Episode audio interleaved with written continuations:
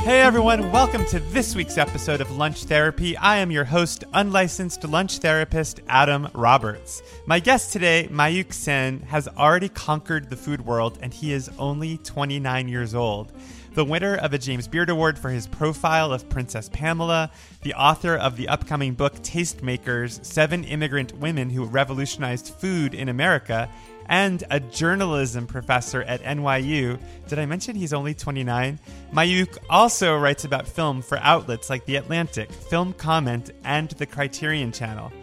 In today's session, we talk about who would play him in the movie of his life. I would imagine like a Diane Keaton, uh, like, you know, playing this sort of role really well. His anxieties about cooking with raw meat. Did I like touch a surface and then like touch something like on my face that will like make me get food poisoning? Like what's going to happen? And what it was like winning the James Beard Award just after his father passed away. Damn, I went through the worst thing in my life, and now like this huge kind of validation has come. And so, without further ado, here is my lunch therapy session with Mayukh Sen. All right, well, Mayukh, it's so nice to finally meet you. Likewise, thank you so much for having me. I feel it's it's been a long time coming, at least I in do- my head. So. Oh, me too. I feel like I know you. I mean, I feel like I've been following you forever. Um, and I really admire all the work that you do, and I'm jealous of all your awards and accolades. That's very sweet. Thank you. I, likewise, I admire you, and I feel like we have a lot of uh, topical interests in common in terms of, uh, you know, like entertainment, let's say, and Uh huh. food thing, of course. But we'll dive into that, I'm sure, uh, over the course of this session. So, Well, it's funny because I was telling my so my husband's a filmmaker, and I was telling him last night that uh, you were also a film writer.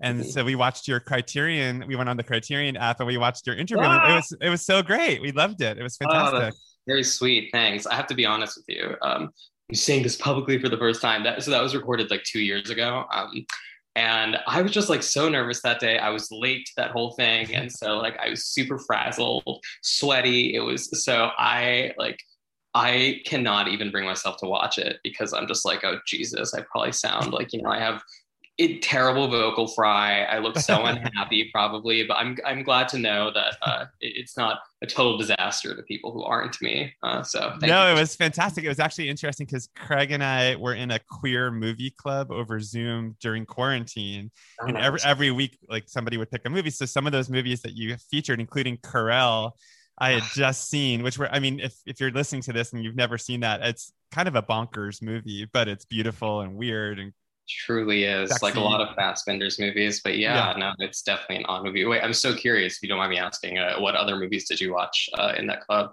we watched um God's Own Country, hmm We watched- right, I haven't seen, but um BPM. Did you see that? mhm. I didn't, but I heard a lot about it. I, I'm Yeah. so like slow on the uptake when it comes to like watching movies when they come out. I feel like in 10 years I'll finally watch BPM, but I remember everyone was like, it's the best thing ever. So It was really moving. I mean, it was it's that's a great one. We but we watched some older ones. I'm trying to think like well, we watched Querelle, we watched some John Waters. I'm trying to remember which one. Maybe I think polyester. That was my pick. that's a Um, good one. Yeah. I, I love that one. And I, actually, I think polyester was one of the first times that I realized I was gay was because I was on a cruise ship with my parents. I was like 14 and I went back to the room because I wasn't like enjoying whatever we were doing. And so I put the TV on and polyester was on, but I didn't Wow. really understand like what I was watching. I was like, what is this? Like, what is Yeah. happening? But I remember I loved it. I was like, this is amazing. I, I- whatever this is, I want to be part of this. more of it, right? Exactly. Yeah. I didn't come to John Waters until uh, college, but I love uh, a lot of those movies. Also, Serial Mom, which is not Oh, yeah. quite a movie, I guess. But anyway, cool. That, that's. just- I won't. I won't bore listeners by asking you like, what other movies did you watch in that class? No, no, no. So- I actually looked it up before we spoke. I was like, he's going to ask me what other movies we watched because I, I knew I was going to tell you that. But anyway, but you'd be like an ideal dinner party guest for us because you could talk to Craig about movies and talk to me about food.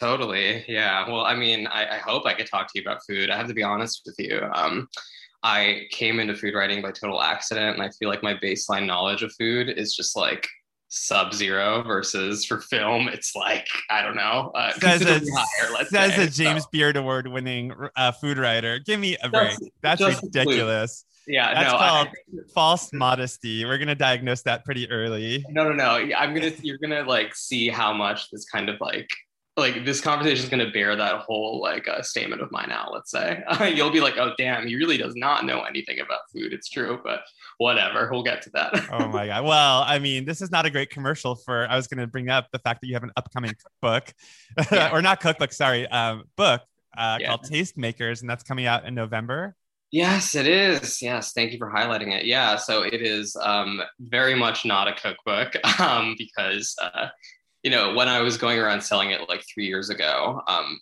you know, I think some editors from more traditional publishers um, were like, oh, yeah, we'd love like one. So let me preface this by saying that a group biography of seven different immigrant women uh, who came to America and worked in food in some capacity, whether they were mm-hmm. food writers, restaurant chefs, or both. Um, and yeah, so it's a group biography in that sense. But a lot of editors I met with uh, in that stage three years ago were like, oh, so like I would love a recipe at the end of each chapter, that kind of thing. And the editor whom I um, ended up going with, uh, Melanie Tortoroli, Tortoroli at Norton, um, like first thing she said when we sat down, she's like, so I don't think recipes belong in this because I don't think you're that kind of writer. That's not your sensibility. I was like, thank goodness. I'm so glad there's not that kind of commercial pressure. But yeah, it's a it's very much a work of narrative nonfiction. Like uh, it is about people who cook, of course, but there are no recipes, and that's just not my uh, skill set or expertise. So I'm more interested in like the humans and the human stories behind food rather than food as um, an object itself. So well, it's funny because I was rereading your Princess Pamela piece that won the James Beard Award before this, and you have such a clean journalistic style of writing. I mean, it, it almost feels egoless. Like it's not about you; it's about the stories that you're telling. And as you're talking about like your lack of culinary prowess, but your love for telling other people's stories, it's kind of reminding me of me because like my way into the food world was humor and comedy writing. like right. I was like, I want to write, I want to write funny stuff, and oh, like I'm also like interested in cooking. Somehow, like I, I wound up in this niche of like funny food writing, whatever that is. And it feels like it feels like with you, it's like you're. It seems like your your background is in journalism or that kind of writing, and then somehow you landed in the food world and brought that to it. Totally, yeah. Well, first of all, thank you for saying that. Uh, that that kind of um, ego shedding is something that I aspire to, um, especially because so I started out food writing um, in 2016. Sorry, I'm already like getting into my life story. Please, this is what this is all about. I'm doing this is by the way, this first 10 minutes is just like chit chat, and then we're gonna delve into your lunch and really yeah. pick you apart. So get ready totally. for that. Yeah. Okay, fantastic. I'll steel myself for that. Um, yeah.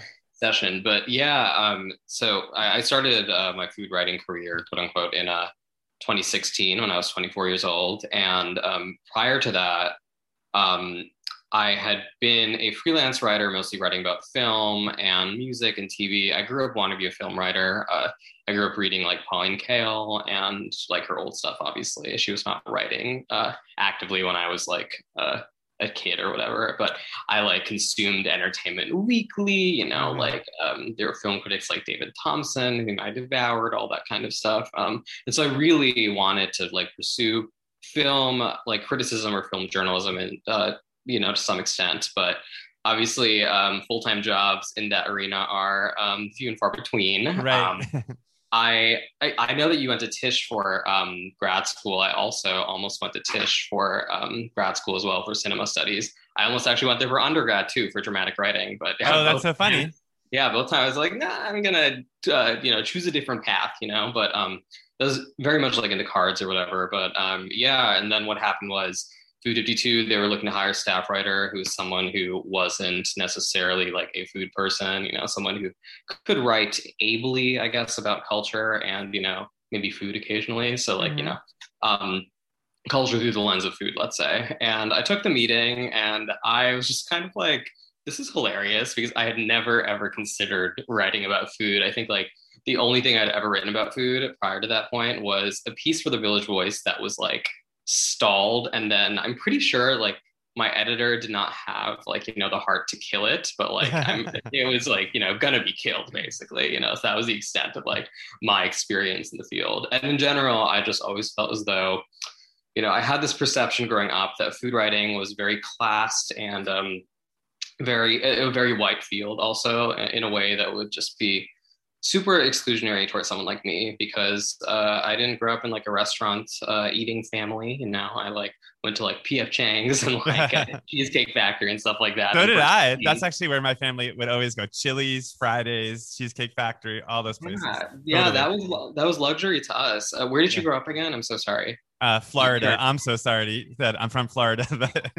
I'm from New Jersey. It's the it's okay. north. So yeah. um, well, I started yeah. on Long on Long Island, and then we moved to Boca Raton, Florida. So it's all kind of of a piece. Oh wow, you're a Boca guy. That's amazing. Um, I guess yeah. I am. Yeah. um, yeah. Uh, so I, you know, growing up in Jersey or whatever in the suburbs, like that was kind of our perception of luxury. So I was like, wow, being a food writer, that's funny. And I was not much of a cook then. I am maybe 1% more of a cook now. Um, so I was just like coming to food writing from um, a totally different kind of um, perspective and writing from a very different center of gravity than a lot of people I now call colleagues. Um, so yeah, it's interesting um, that I kind of found myself here now. It's been five years almost since that happened, um, which feels totally hilarious. But yeah, I've always tried to kind of just like keep that journalistic backbone as much as possible. But you know, when I started food writing, this is sorry, this is why I started this field to begin with. Excuse me. Um, I um, was writing on like personal essays, you know, being like, "What does food mean to me?" You know, these like never thought about. And then I was in this staff writing job where I had to contemplate it all the time. And then within like three months, I was like, "Wow, I'm so bored by myself, like as a subject, like." everyone around me and everyone in history whom I write about now, like they're so much more interesting than little me. You know, I just cannot see myself as a compelling character uh, in narrative terms. So I've like completely stopped like, you know, pretending that uh, my job should be about myself in any regard. So anyway, thank you for saying that. well, no, I mean, I, I, I share that with you because like when I had my food blog, I would write personal confessional essays and people would be like, wow, Adam, this is so moving. Thank you for sharing with us. But it got to the point where so many people were doing that. I was like, oh my God, I can't take another confessional uh, food essay. Like it's enough. Like it's too is, much at all. Too much of a genre now. Exactly. Yeah. yeah. And I don't know. I mean, and, and say by that same token, I guess you could say that some of the sorts of pieces I write now, more of like, you know, like these uh uh, posthumous profiles or uh, you know deep dives, quote unquote, uh, um, into uh, figures who haven't been celebrated by the prevailing culture. That's also become like this genre that is very crowded, but it feels a little more justifiable than you know like this glut of personal essays. Yeah, but what, what you're doing though like goes all the way back to the beginning. Of, I mean, I, I, what's what's that famous biography that that guy wrote? Uh, okay, I'm uh, blanking. You know what I'm talking about? like Ben Ben Johnson, Ben Johnson's like it's like the, like the first biography. Okay, I don't even know what I'm talking about. Think of is Ben Johnson the guy who uh, he won an Oscar for the Last Picture Show? I don't. I've never seen the Last Picture Show. We're going off track. Okay, now it's yeah, totally. right. Film, yeah. film, film. okay, we're gonna ask you now because we've stalled long enough. Um, you, right. what did you have for lunch today? Oh, okay, so this turned into a bit of production. So um, I was me answer your question first. I had frozen samosas that obviously heated up in the oven. Um, and the way that happened was so that was not part of the plan. Initially, I you know I woke up, I was like, okay, I am going to wake up early-ish and you know go get like a sandwich from my favorite sandwich place in the neighborhood. So I live in Williamsburg in Brooklyn, um, and there's this place called Court Street Grocers, uh, which has locations throughout Brooklyn, including in Williamsburg. And I was like, okay, I'm gonna get like this one really good like turkey sandwich from there. You know, it's gonna be great. And then um, I was like, oh, but it's a bit of a schlep to pick it up, so I'll get it delivered. But then they weren't delivering, and I was like, oh Jesus Christ, oh my goodness, what do I do? And so then I was like, let me go to my second favorite sandwich place, which is this place called Dépanneur. They have this really good sandwich called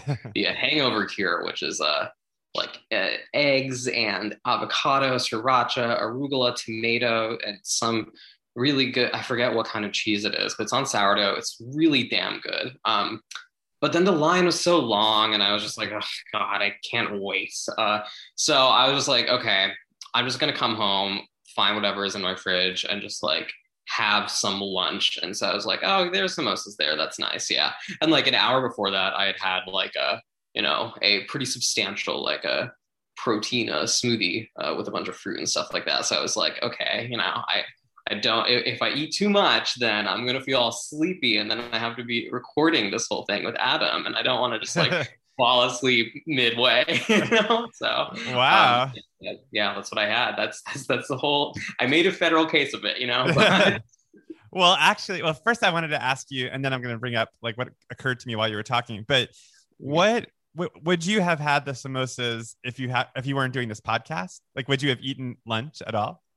I would have, yes, totally. So, um, it's interesting. Like last year is the year that you know, in lockdown or whatever, I became more serious about like actually eating all my meals and like eating well, quote unquote. And by eating well, I mean just like eating consistently and like putting an appropriate um, amount of food in my body because like during my whole book writing process like the bulk of it in 2019 i developed this very um, i guess uh, unsustainable rhythm of i would just like I, I, drank so much that year. Now I'm sober. I've been sober for a year and a half, which is okay. Congratulations. Um, That's great. Thank you. Um, but I, um, you know, in 2019, I was just like drinking all the time. So I'd like wake up hang- hungover, then like, you know, power like, you know, through my day, quote unquote, like with a cold brew. Um, and then I would just kind of like start drinking again at like 5 p.m. And then I would like try to have like, you know, a, a substantial dinner. And then I was like, okay, that's not really, you know, that's not really working for me. And it took me kind of sobering up and then going into lockdown, everything for me to realize that. So um, I spent um, actually quite a few months last year in lockdown um, with my mother in her apartment in Secaucus, New Jersey. So, wow, um, okay. Yeah, which was actually really nice, you know, and like I realized that, of course, it takes um, a degree of privilege to be able to say that, you know, I was able to um, get out of the city. I mean, she lives literally like 20 minutes outside the city in Secaucus, New Jersey. Um, but uh, I was able to go there uh, at the beginning of lockdown because you know she's a senior citizen, she's a widow, she lives alone, and I was worried about her, you know, being able to get groceries and just do basic things. I knew she was going to be worried about me. And so I was like, okay, you know, I, I don't know when I'm going to see her next. I'm just going to make the executive decision to go. Um, and then also, you know, um, for my own peace of mind, I was like, you know, it might actually be nice to have an excuse to spend time with my mother, um, especially because like my dad had died uh, four years ago, and oh, like I didn't get extension. Oh, that's okay. Sorry to be all like, oh, this is sad. Um, no, but, it's okay to be um, sad. This is therapy. You're supposed to be sad. True, yeah. true. True to the title. Um, so um, yeah, and so after that, I was kind of like, you know, I didn't get to spend as much time with him as I wanted to, so it would be really nice to kind of spend that time with my mother. Um, so yeah, I ended up staying in Jersey with her in her apartment for quite a few months, and during that time, you know, she loves to cook. She's a wonderful cook. Um, and I'm not just saying that in a way that's like, oh, you know, my mom's a great cook, like in her romantic way, you know. Um, but as a result of just being there, I was like eating three meals a day consistently. I was like, damn, that's great. And so when I came back to New York, I was like, okay, that is a pattern I'm going to hold. You know, I'm going to like um, stand firm by that and i'm going to you know eat uh, more consistently i'm not going to drink all that kind of stuff so to answer your question yes i would have had a lunch um, but in terms of what i would have eaten um, it either would have been those samosas or um, some sort of like ham and cheese sandwich on like sourdough or something. That sounds like great. That. Well, it's yeah. funny. I had the opposite COVID journey that you had where I stuffed my face for a year uh, and a half and just like lit- I cooked every day. I made like cakes and brownies and like my husband was always like, I- am craving chocolate chip cookies. So I would just make chocolate chip cookies. And, and so I went home to visit my parents who each had lost 60 pounds during quarantine by oh, doing wow. intermittent fasting. So oh now, goodness. now I'm like on the opposite journey that you're on. Like I'm starving right now. I haven't had breakfast, and I'm like, I'm like, I'm, I'm intermittent fasting right now, and it's awful. I'm, I'm, cranky yeah, and miserable. Right. That's such a Silicon Valley thing. I feel like intermittent fasting, right? Or maybe well, it just means like, like all I'm, the way I'm treating it is I'm just not having breakfast. Like that's really Okay. all, all I'm doing. I usually have breakfast and I'm not Mhm. having breakfast right now. And so I'm cranky. I need food. I'm in a terrible mood, but I'm going to persevere and I'm going to, Yeah, well, I, I I don't detect any of the crankiness like good. you over Yeah, it's-. So it's all a mask. It's just like a smile hiding. totally right. But okay, with you. So when you were describing your lunch, the very first thing that occurred to me, which is going to make so much sense for who you are, is your love for storytelling. I feel like throughout, throughout our conversation so far, there's just been a lot of storytelling. And I feel like that makes sense for what you do, for your career, but also it feels like such an integral. I mean, I've only known you for 20 minutes, but it already feels like an integral part of your personality. And I was curious if you could talk a little bit about your relationship to storytelling and were you always a storyteller and you come from a family of storytellers?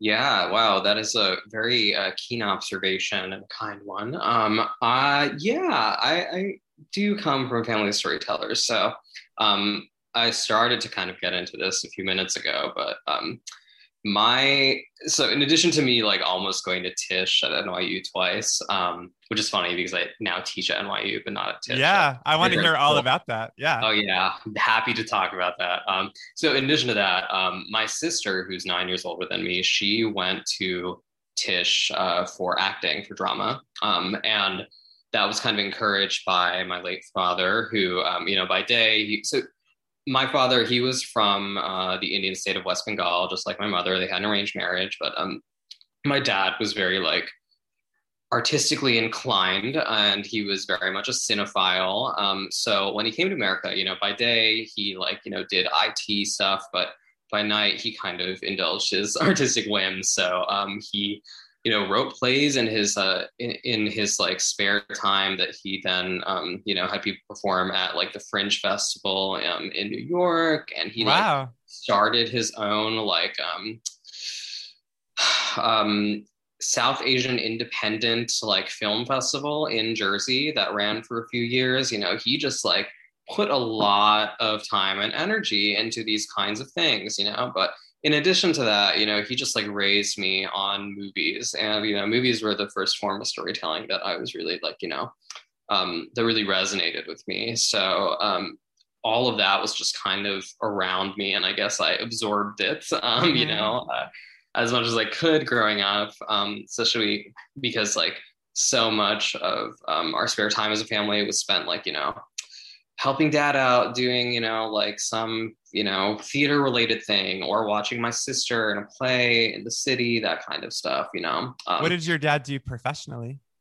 he, well, he had trouble, uh, you know, bless his soul. Um, he had trouble holding down a job. Um, I'll just be honest about that. But he, um, I guess the easiest way to put it is that he was um, an engineer um, and like worked in IT type stuff. You know, I don't. I see. I I have so little like literacy when it comes to just like anything that's like STEM related. That I'm like uh, IT engineering. Like, what is there a difference? I don't even know. Um, but like you know um, it's something that um, you know he he worked at a few different companies uh, doing that kind of stuff but that was so clearly not his passion to the point Mhm. where like um, you know sometimes during work he would literally just be like working on his like film festival stuff and that kind of thing and so i think like seeing that made me realize like damn you know i really don't want that kind of life where you know my there's that kind of neat and um, or not neat very frustrating kind of bifurcation between like what i do to make a living and what i actually care about or whatever there must be a way to fuse those two things you know so Well, I mean, how sweet that you get to sort of fulfill his dreams in a way. You're, you're- Yeah, you're, living a creative life that that he probably wanted. Exactly. Yeah. And it is very um, odd, I will say. Uh, sorry, we're really leaning into the like whole therapy thing here. So forgive me. But um, it's odd that like so much has happened in my life professionally ever since his death. Um, you know, like that James Beard Award you mentioned happened after he died. And that's, I think, why it felt like such a big deal in my head. You know, it was just kind of like, damn, I went through the worst thing in my life. And now, like, this huge kind of validation has come. Um, and I think awards are in general are very just like screwed up. I'll just be as diplomatic as possible there. Um, you know, that whole thing felt very nice. And I wish that he had been able to see that. And I wish he had been able to see the fact that I sold a book and wrote it and that I'm about to, you know, like uh, come out with it. But yeah, you know, whenever I get frustrated about um, being in this particular industry, like food media specifically, you know, I think about the fact that like I'm really grateful, you know. I'm sorry to be all corny about this, but No, I'm not at all. really grateful to like, you know, be able to make a living uh writing, you know, uh, in a way that my father could not. And like he really did have to make sacrifices for that to happen for me. So I'm I'm grateful truly. Well, my mother's father, I mean, I have that in my family too, where he secretly was a writer, but he, um, you know, he just worked menial, not menial jobs, but like he sold advertising for newspapers and just like scra- scraped by to like make a living for his family. But my mom showed me once like a suitcase that was just filled with his writing and he wrote like a script for the honeymooners that like was a Oh. simple script and things like that. And so it's like that feeling of like wow like you know when i got to write for tv it was like okay like i'm fulfilling this dream of my grandfather who i didn't even know but it's like i'm carrying on this legacy of that's super cool. yeah. Yeah no i had that kind of moment um first of all that's so cool. Um i had that kind of moment where um after my dad died you know there was kind of like big google drive or whatever of all his unfinished writing and like one was about this one bengali actor uh, named Uttam kumar and this like satyajit ray movie that he was in or whatever and my mom was always like you should finish it one day etc um but then we like lost the password to that. Oh, no. didn't happen. But then I Uh-huh. ended up writing about that very performance for the Criterion Collection um, last year. And, you know, for my mom, of course, to observe that, it, just felt very special to her and it felt special to me too. It's like, oh, damn, you know, like I'm making that come together. But yeah, I mean, you know, maybe one day I will get the password, dust off his stuff, and, you know, complete his unfinished writings and, you know, uh, with his name on them. You know, that'll be nice too. have So- you ever written uh like a screenplay or like have you have you delved into that I haven't really, no. Um, so I said earlier that I uh, almost went to uh, Tisch. Sorry, why is this coming up so much? Um, no, this is like tisch therapy not lunch therapy right, exactly. um, no, so when um, I was in my senior year of high school applying to colleges, um, you know, I just decided on a whim to dis- uh, to uh, apply to the dramatic writing program at Tisch. But to do that, um, so I had like gone to creative writing, like you know, summer camps before and everything like that, but it was all for fiction, um, not for like screenwriting or anything like that. And so what I did, literally, as I was preparing that application, was I, I looked up like how to write a script or like Uh-huh. you know literally like a template. And then i was like it was like a straight up like copy paste job between like you know my like short stories or whatever and like that template. Um and so that is like the closest that i've come to any sort of screenwriting um which is uh, hilarious. And you know i, I don't want to like uh, turn the tables or whatever too much but i mean i'm so curious to know like what your um experience was with screenwriting before you know it became your job. Well, I um, it was- a similar situation where I w- needed to write a play to get into Tisch. Um, Mhm. I was in law school. I, I basically had Right. gone to law school to please my parents after coming out because they were so disappointed in the fact that I was gay. So I was like, okay, I'll go to law school. They'll, they'll like that. And then I went there and, and I hated it. And I knew that I wanted to be a writer, but I had studied playwriting in college.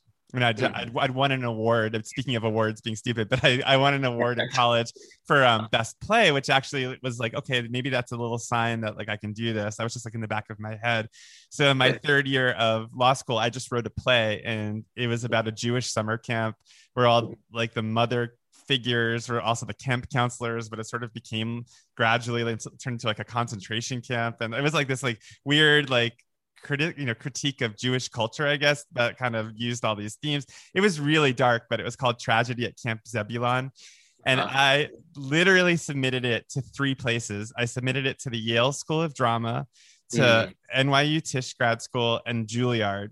And i Mhm. told my parents what i was doing and they're like you are crazy. Like you're insane. Like what do you think you're doing? Like, you're a lawyer. Like you have to be a lawyer uh, and then I got rejected from Yale, and I was like, okay, like that's it. Like I guess I'm gonna be a lawyer. And then I got an interview at Juilliard, which my parents they couldn't believe it. Like I because they always had like thought Juilliard was the you know the totally. of and so I told my dad, I was like, I got this interview at Juilliard, and he came with me. He flew with me to New York, and we went to that. And I didn't get that, but then I got into NYU. So it was kind of this incredible experience of validation from the universe that okay, like maybe there was this part of me that could do this. But totally, and but look at where it's landed you. You know, I guess. I mean, it's a rough industry. It's not like the greatest as, as the same when you were talking about food media, it's like, well, it's not much better in film right. and television, but um, no, absolutely not. Yeah, no, I mean, I saw that firsthand with my uh, sister. You know, I mean, it, for her, it was not easy as like you know a uh, to my mind, very beautiful, very talented, but still like you know, brown woman who's also short. We're all short in the family.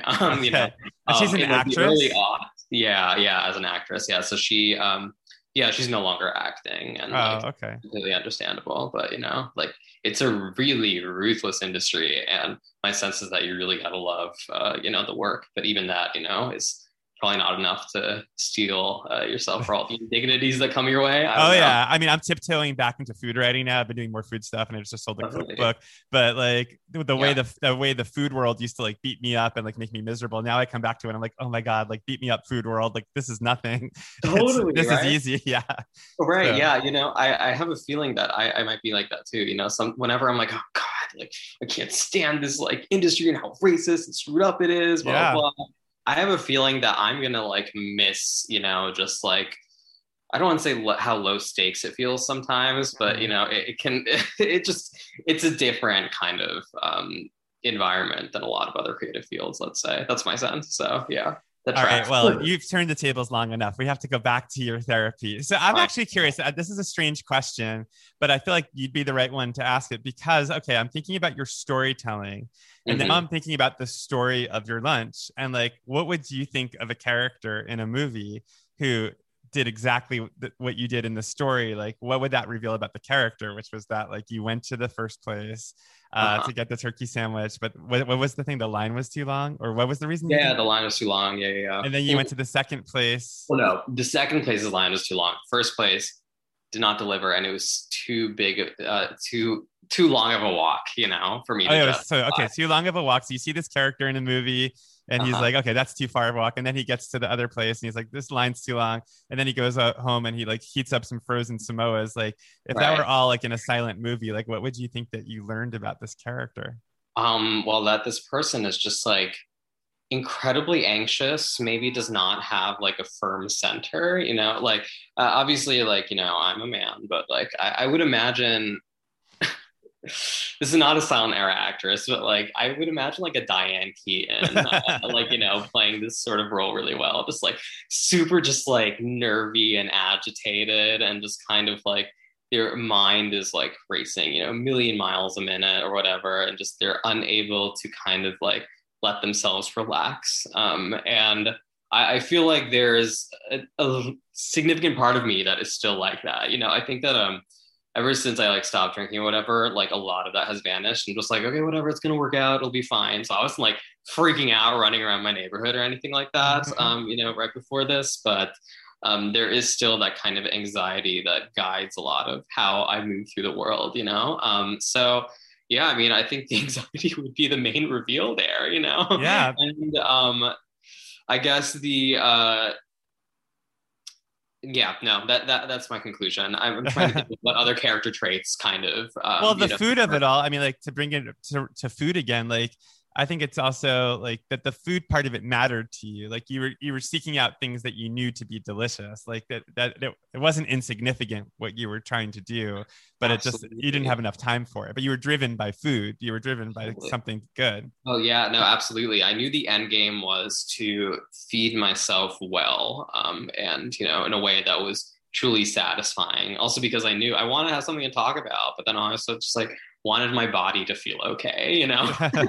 so uh, yeah, it was kind of, it was definitely a combination of those two things. I will say this too. Um, and maybe this will spark some uh, questions for you, but um, you know, like going back home last year, I did get to eat a lot more um, you know, like so New Jersey has just like so many Indian Indian grocery stores that uh, at least my uh, part of Brooklyn does not necessarily. You know, it takes like a few trains to Queens and that kind of stuff, which I'm not opposed to, but it's not like, you know, something I do like, uh, you know, every week or anything like that. Right. Um, and so as a result, you know, I, I do kind of miss like whatever tastes um, that um, availability in Jersey gives me access to, you know? And so like, I feel like frozen samosas, like, you know, they're, they are what I would call comfort food, I guess, you know, I know mm-hmm. the term is so overused and kind of worn and cliched, but I really do think it holds true in this case, you know? Um, and Can you walk I, me I, through like the, the samosas, like what was in them? Like, how do you yeah, heat them up? Yeah.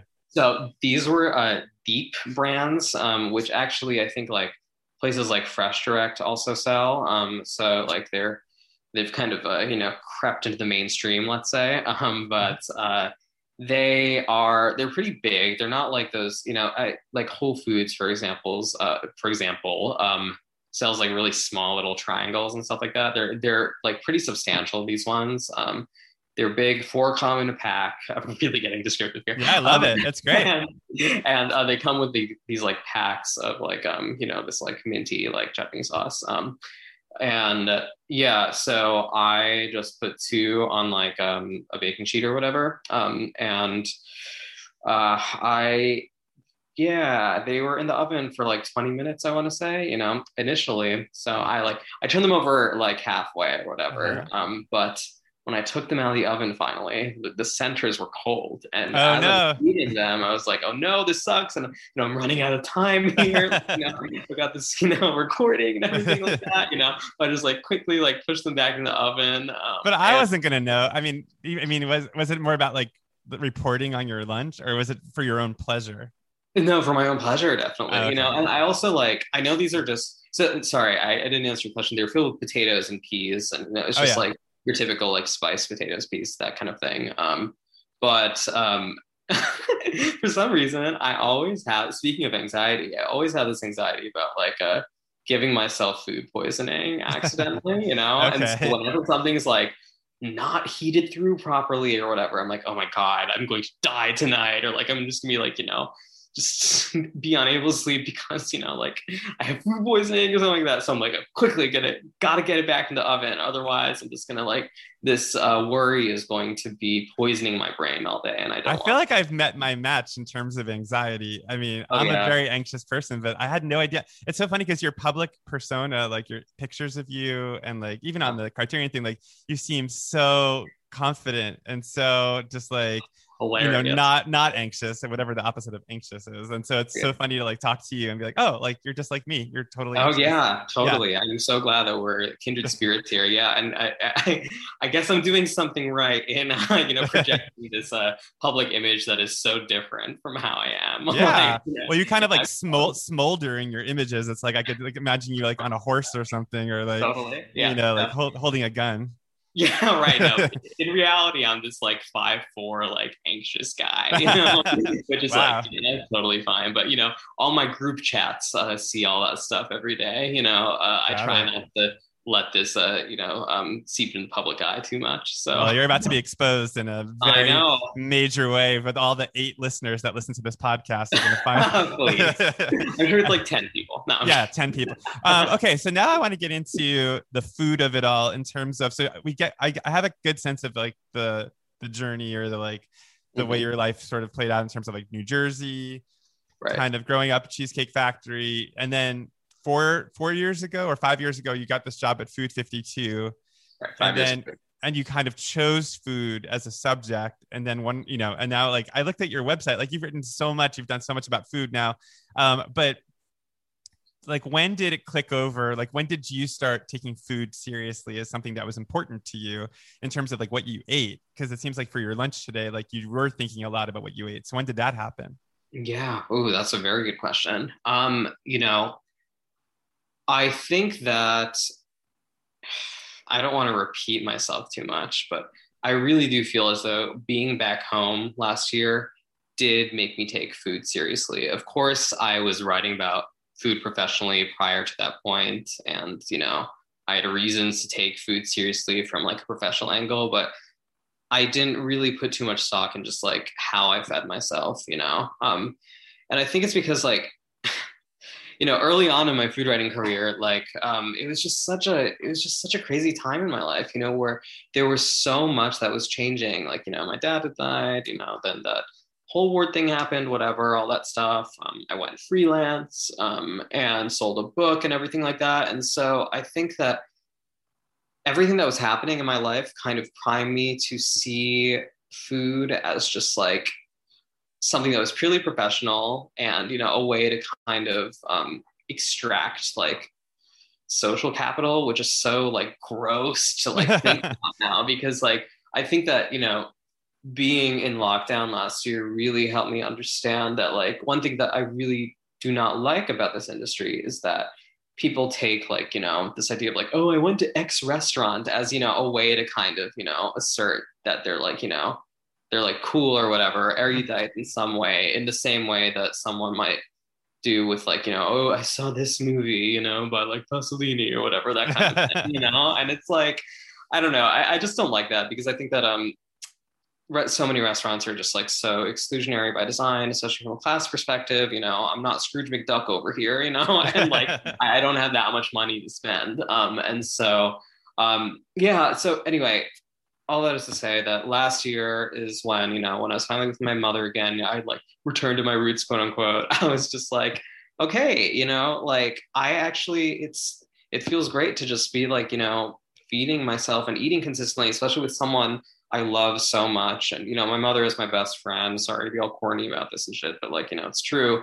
That's um, it's like yeah, and like you know, just to have food in that kind of loving context kind of reminded me that, you know, what um, role food does play in my life beyond just kind of providing me mere sustenance, you know? And this, so, by I, the way, this feels like your screenplay you're going to write about like the food writer oh, yeah. who doesn't really love food, who then goes to stay with his mother during the pandemic. And then she totally. opens him up to this whole new oh, world. Absolutely. This is going to be like my heartburn or something like that. yeah, that. Gotta write it. Yeah. Know? Yeah. So totally. what, what, were, what were the dishes that your mom was making for you when you were home? Like what, yeah, three meals um, a day?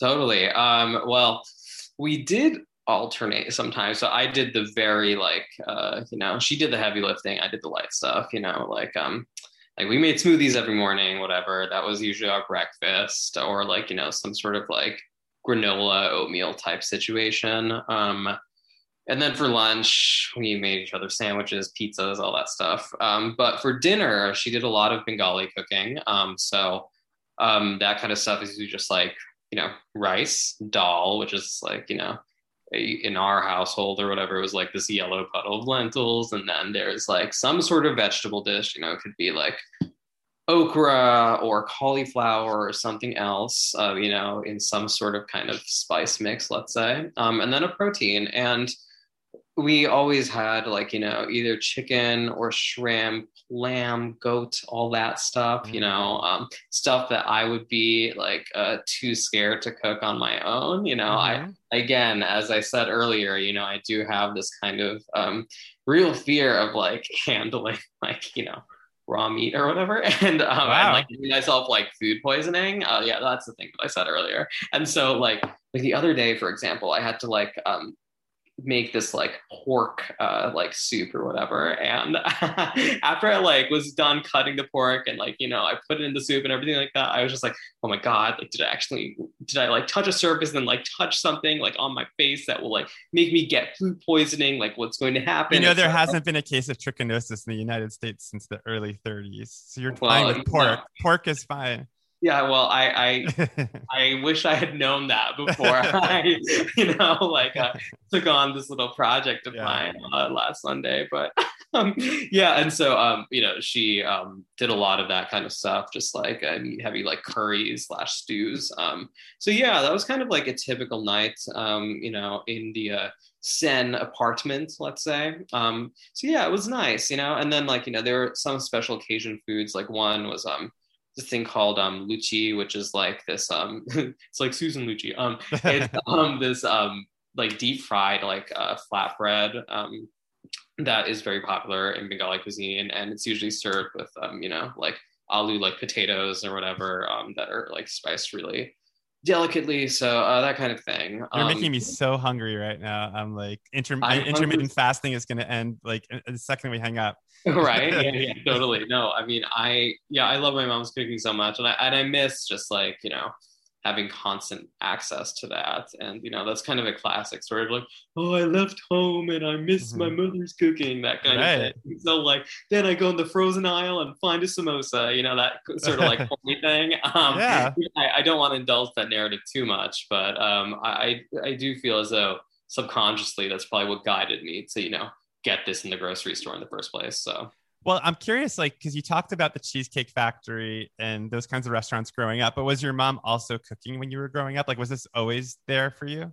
Yeah, yeah, she was definitely. She was the cook in our family. Um, and um, it was, of course, a very gendered thing in the sense that, you know, my father, like, he very rarely cooked. He had like one dish that he excelled in, which was like an egg curry uh, called mm-hmm. Um, which is literally like, you know, egg basically. Um, but um, well that's not quite the literal translation but whatever. Um, yeah but otherwise she was the one who was doing all the cooking you know? And so she became just like quite accustomed to that kind of thing. So just like carried over. And um, yeah i don't know. I would offer to help a lot you know um, while I was back home last year. And she was like, no, no, no, please. Like, she really, I think that she derived a lot of genuine joy from like being able to feed someone else you know? Mm-hmm. um, i think part of it is the fact that you know i am her son she loves me so much and also because like there's been this absence in her immediate living space of my father uh, for what by that point had been three years you know? So i think that it actually was really nice for her to feed herself uh, and feed someone else again you know? Um, i won't i won't delve too much into my mother's relationship with food but i will say that you know before I came back to Jersey to be with her for a bit, you know, she was also like, you know, what I described as my relationship to food in 2019 was like her relationship to food as well. Like mm-hmm. she was mm-hmm. having like cereal for dinner and all that kind of stuff. You know, oh, she was fascinating. Like, yeah, you know. Um, Wait, I, I want to watch this movie. This movie's going to be so good. You have to write this yeah totally. It's gonna be like split screen of us just having our like you know pathetic little dinners and then like you know being reunited and then yes like, and then the last scene is you heating up samosas for lunch and then doing this interview. Exactly right? Yeah yeah and then heading to you know zoom and yeah. like wait i yeah. interrupted you. You were about to say something. Maybe you don't remember now what you were about to oh, say. shit. no i do not remember. I'm so sorry. Also excuse my language. I hope it's okay for me to say shit. that's fine. This is again eight people are listening to this so oh, as long as they're okay. So i was going to ask you i mean you talk i feel like some of the political lens that you use in your writing has crept up a bit in this conversation about how it how it's the gendered cooking at home or just things mm-hmm. like that. And i'm curious like when did that awareness about food or even just talking about access and restaurants and uh, mm-hmm. status like has that always been there for you like that awareness? Or was that something that as you got older you started to be, think more about? Um, i definitely started to think more about it within the context of food when i became older and when i started doing this stuff professionally. I was like oh yeah you know like why is it that i was not primed to take food seriously quote unquote or like mm-hmm. ever consider uh, food writing within the realm of possibility oh it's because of this class angle and the fact that you know i uh, the, those spaces always seemed so white in a way that I just was not and could not kind of assimilate myself into well enough, that kind mm-hmm. of thing. Um, that awareness did not live inside me until after I began writing about this. And mm-hmm you know, it's weird. I think within like the first few years of me being a food writer, I really tried my best to kind of, you know, parrot like the party line within the industry and just be like, yeah, my life is going out to restaurants, that kind of thing. And I was like, oh, I hate this. This is not me, you know? And this is like, I feel like I'm cosplaying this sort of a persona that is just so far from who I am, you know? Um, and I think part of that, like part of the fact that I, uh, you know, fucked under that pressure had to do with the fact that I felt as though I needed to be a public person, you know, um, especially after getting um, institutional validation from the industry. I was kind of mm-hmm. like, okay, I've been like, you know, I've been welcomed into the like the food club or whatever. Now, now I need to like start dressing up like a food person and conducting myself in that manner mm-hmm. instead of in a way that was authentic to myself. So um, it's nice to kind of you know snap out of it and be like, no, no, no, I, I I'm not that kind of person. I don't want to be. Um, but you know, I think that that awareness about food itself would not have um, arrived to me had I not just had that kind of basic understanding of the world beyond food uh, before mm-hmm. that. So you know, my dad, in addition to being like, you know, this very artistically inclined person, he uh, was a very, I guess you could say he was a far leftist um, back in mm-hmm. West Bengal. He was like, you know, a student activist. He was what we call the Naxalites um, in um, West Bengal. And it was very um, politically dangerous work, let's say. Um, but he raised me with that those kinds of progressive ideals you know um, mm-hmm. and a way of looking at and understanding the world and so um, i think that i have always tried to keep whatever sense of justice he instilled within me uh, you know within myself also like uh, just and in terms of the way that i look at the world you know mm-hmm. so when i got to the food world or whatever i was like oh, okay you know this, this is all kind of locking into place you know the way that i understood the world is like this is a microcosm of all that stuff so well, it's funny because I'm coming to New York, by the way. Uh, Craig is leaving on Monday and he's staying in Williamsburg. He's working on a secret project. Oh okay, I'll, I'll, tell you. I'm not supposed to say what it is, but I'll just tell you. It's Gossip Girl. He's directing an episode. Holy uh, shit, that's amazing! Oh my yeah. god, so many opinions flying around about that show, and I, I know. Truly, yeah, but he's going to be there. He'll be in Williamsburg, so I'm coming at the end of July, so maybe I can meet you in real life. Yes, but, please. I love that. But I'm bringing this up because I like tweeted yesterday or Instagrammed like, where should I eat in New York? And right. and I got like this huge list of restaurants, and obviously everyone was like, you have to go to Via Carota, you have to go to Via Carota in the West Village, right. which I've been to and I really like. But it's mm-hmm. so funny, like when I went to make a reservation, it said like you can't make a reservation, but Platinum Club member, like, like Platinum Amex like card owners can get like a table and it just is like i felt like that same feeling you're talking about of just like this is kind of gross like how great can that salad be that like i have to like get a platinum card to eat it you know totally no yeah i still have not been there and a friend even suggested the other day who was visiting from out of town like oh let's go there i missed their pasta or something i was like I don't know. This is giving me palpitations. Like somewhere else. It was like going to be on a Saturday night too. So it's just like, and the other thing too about dining out in New York is that it feels like such a scene, you know? I think that one of my main frustrations with being within food media is that it just it feels like high school again and i mm-hmm. won't deny that you know um, earlier in my career i played into those dynamics too you know um, because i had a lot of opinions all the time and i had kind of desire to broadcast them to the world over twitter and that's like something i just like don't do anymore um, mm-hmm. but I just do that in my group chats now, but um, not for public consumption. But um, you know, it's weird how living in New York and being in this industry, it comes with this added layer of anxiety of like, oh my god, am I going to see someone? Like, who's mm-hmm. going to see me at that restaurant? oh yeah. and that's such an exhausting way to live, you know. It's mm-hmm. like that, and I just I don't know if like LA feels the same way, but like you know, certainly no, I mean, when I left New York, I actually really missed that culture. I remember like right before I left, I had dinner at Hearth in uh, the East mm-hmm. Village. And mm-hmm. I love Marco Canora, the chef. He's like a, a, real sweetheart and he's done this podcast.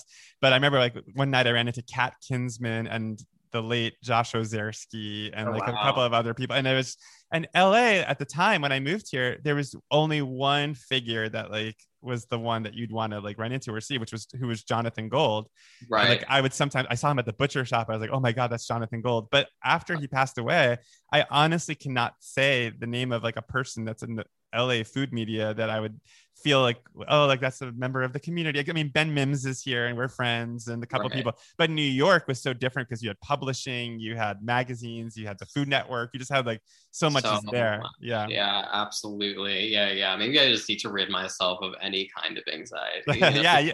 I'm on Lexapro now. It's great. Just like put some right. Lexapro in your smoothies, you'll do fine. Well, oh. okay. So, yeah, we're nearing the end. So I want to make sure I ask you before we end, like, tell me a little bit about teaching food writing at NYU. Yeah, so I have been teaching food journalism at NYU since 2019. Um, and, you know, I thought it was kind of hilarious that I was even asked in the first place because, you know, I'm 29 now, but I feel like I'm 12 years old. And You're so, so young. How, how have well, you accomplished so much at 29? I need therapy after this. My oh, God. yeah. um, it's very sweet, but um, I just got very lucky. But um, I you know, at that point I was 27 and I was just like, wow, I feel like I just finished undergrad like two seconds ago. So this is like kind of hilarious. And of course, like I had those experiences where I was like in the faculty lounge or whatever, and everyone was like, um, should you be a student? Like, what, what's going on here? You know, I was like, whatever, but it's fine. Um, I can deal with that kind of stuff. But yeah, so um, I teach during the summers. I teach um, a class that is called Eating America, and it's a mix of undergrads and grads, and the um, you know occasional very gifted uh, high school senior, um, and then spring and fall I teach advanced reporting food writing, which is for um, a few juniors, but mostly uh, graduating seniors in the journalism school. Um, so it is fascinating to teach uh, food journalism, given the fact that I um, I entered this industry not identifying as a food person, and I mm-hmm. don't know that I quite do still. You know, um, like identify as a food person, but I think that actually is a real asset. You know, because I'm able to be like. okay, here's how to approach, you know, like this kind of storytelling if it is green territory for you, mm-hmm. uh, because it, you know, my um, entry into this world was just it, it still feels quite recent, you know, and very few of the students I encounter in any of the semesters I teach are people who are like, I want to do this my whole life, yeah. you know, like I want to do this forever, you know, that kind of thing. You know, I think there are very few food writers though who were born like I'm going to be a food writer. I do think most people I've met who are food writers sort of stumbled into it. Like even Jonathan Gold was like a rock journalist. Like and right. uh, you know, I just like everyone starts somewhere else and then somehow winds up here.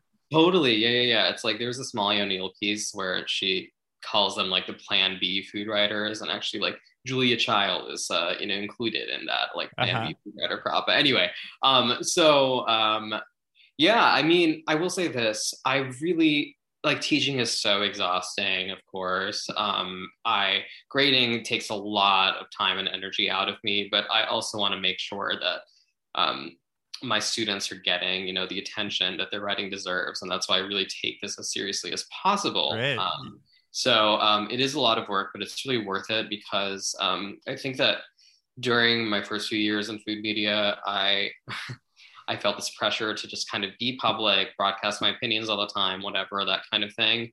And teaching has really forced me to step back and become a bit more private and just kind of mm-hmm. like focus on this more interpersonal work, you know? And that is truly fulfilling, you know? I'm sorry to sound like, you know, uh, Hilary Swank in that one movie, whatever it's called. Like, uh, which movie? That, the, the one where she's a teacher, you know? Oh, yeah, yeah. And was friend, yeah, my friend Henry is a teacher here in LA, and we were like bringing up all those movies like Dangerous Minds and all those things. Right, like exactly. Everybody comes and saves the souls of their students. But I'm curious, as a as a food writing teacher, what is the number one thing that like puts you on edge when you see it in somebody's food writing? Is there like a word or like a thing that keeps occurring, or you're like, oh, if I see that one more time, I'm gonna Oof. kill somebody?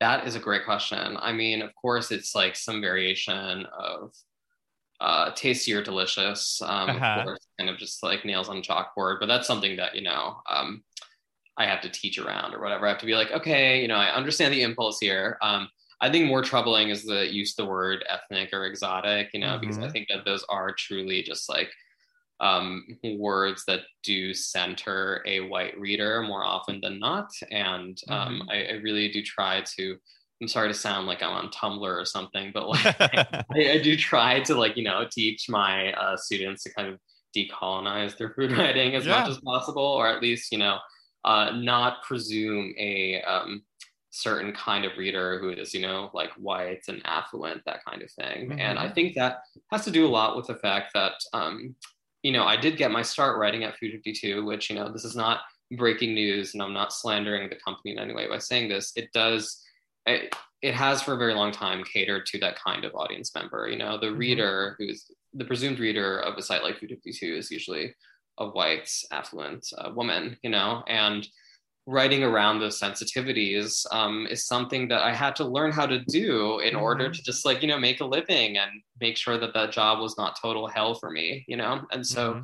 I've spent the past few years, and especially through writing this book, making sure that I'm not playing into those tropes too much, you know, because I'm not, um, you know, working for that kind of institution anymore. Um, and so I want to make sure that my students know that that's not the only way to kind of succeed within this industry is to kind of just like, you know, be like, okay, this is a game, got to play by these rules, you know, mm-hmm. like there's, there should be a little uh, room to kind of push back as much as possible. So, um, yeah, that's the kind of confidence that I want my students to have. But yeah, I mean, I, I love it. It's great. I mean, so much work, truly so much work. Yeah. And I'm in between semesters right now, you know, so I'm starting up again in two weeks and I'm just like, okay, I got to strap in, you know, but it's, it's worth it. They So, probably love having you as a teacher, though, having like a young, cool uh, food writing so. teacher who's like still at the, you know, at the beginning of your career. I mean, like you have so much more that you're gonna do. So, let's hope. Watch and see. I get like hit by a car tonight or something. oh, like stop! that. Don't say that. Oh, yeah, I'm sorry. In Yiddish, that's a kinehora. It's called a kinehora. You're gonna bring upon yourself. So don't do that. Okay, Um, okay, so- that out. yeah. What What are you drinking? Is that black coffee? Yeah, it's a cold brew. Happy Pride Month. I'm gay. Yeah. Yeah. Um, okay, well, we're nearing the end. So every podcast begins with what did you have for lunch, but it ends with what will you be having for dinner tonight? Uh-huh. So here's here's another uh, story. Uh, final story for you. Yeah, let's hear it. um, parting gift is um, so I was supposed to get dinner with a friend of mine uh, who's visiting from out of town. Then she texted me this morning, being like, "I got sick last night from something I ate. Uh, you know, what do we do?" And we had a reservation for this Vietnamese place called Ban Da, which um, I hope I'm not mispronouncing it. Um, it seemed really wonderful. Um, it's over in Manhattan, and so I was like, okay, we should definitely rain check with that, like you know, that hang or whatever. But then I was like, should I?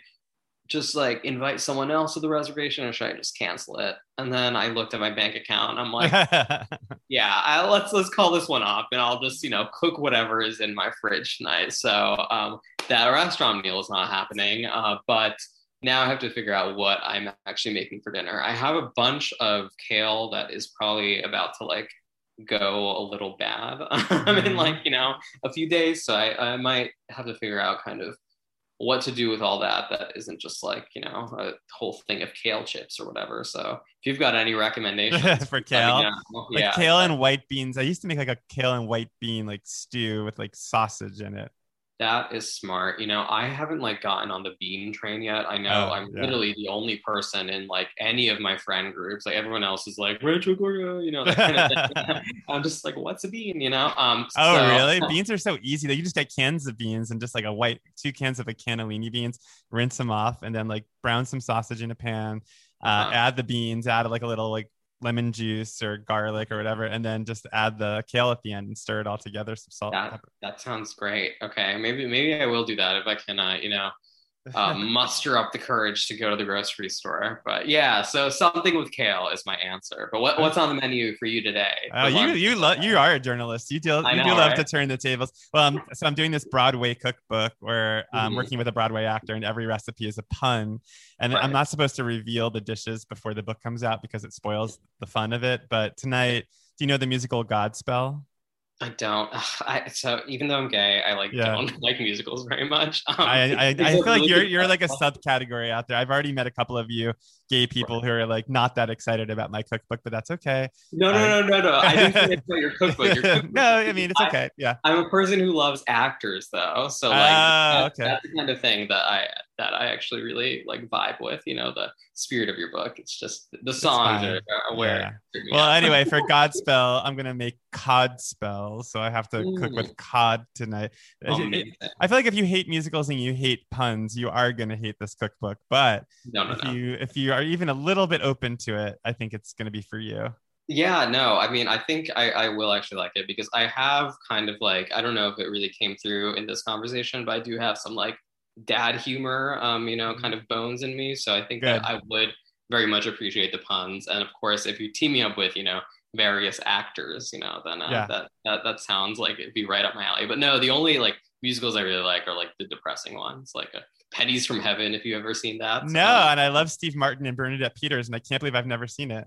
It's so i mean they are both amazing in it like bernadette peters is just like blows my mind in that movie That's so Um, funny. I've never heard anybody recommend it, but when I was a kid, I would see it at the blockbuster and be like, "What is this? Maybe I should." oh it's this. it's so damn good it's beautiful i love that cabaret uh Yeah. tommy tommy's pretty it's just wacky i don't even know if it's depressing Oh my god, that scene. Speaking of beans, do you remember that scene in Tommy where Ann-Margret could forget yeah, Yeah. In an oscar nominated performance which i covered just, I in baked beans in a white room? That's that, that haunted me my whole childhood. I'll never forget that. it is an unforgettable image so yeah no but i love tommy but Well, you might you must get asked this all the time, so we'll end on this, and I'm sure you have your answer. But what are your favorite food movies? Oh, my favorite food movies. Oh man, because I was like, okay, well, I'm ready to answer what my favorite movies are. Oh god, oh, nobody cares about that. This is a food podcast that right, people are very oh, passionate about. Yeah, I got to get that like version of my brain on. Yeah. Um, good question. You know, I should have kind of a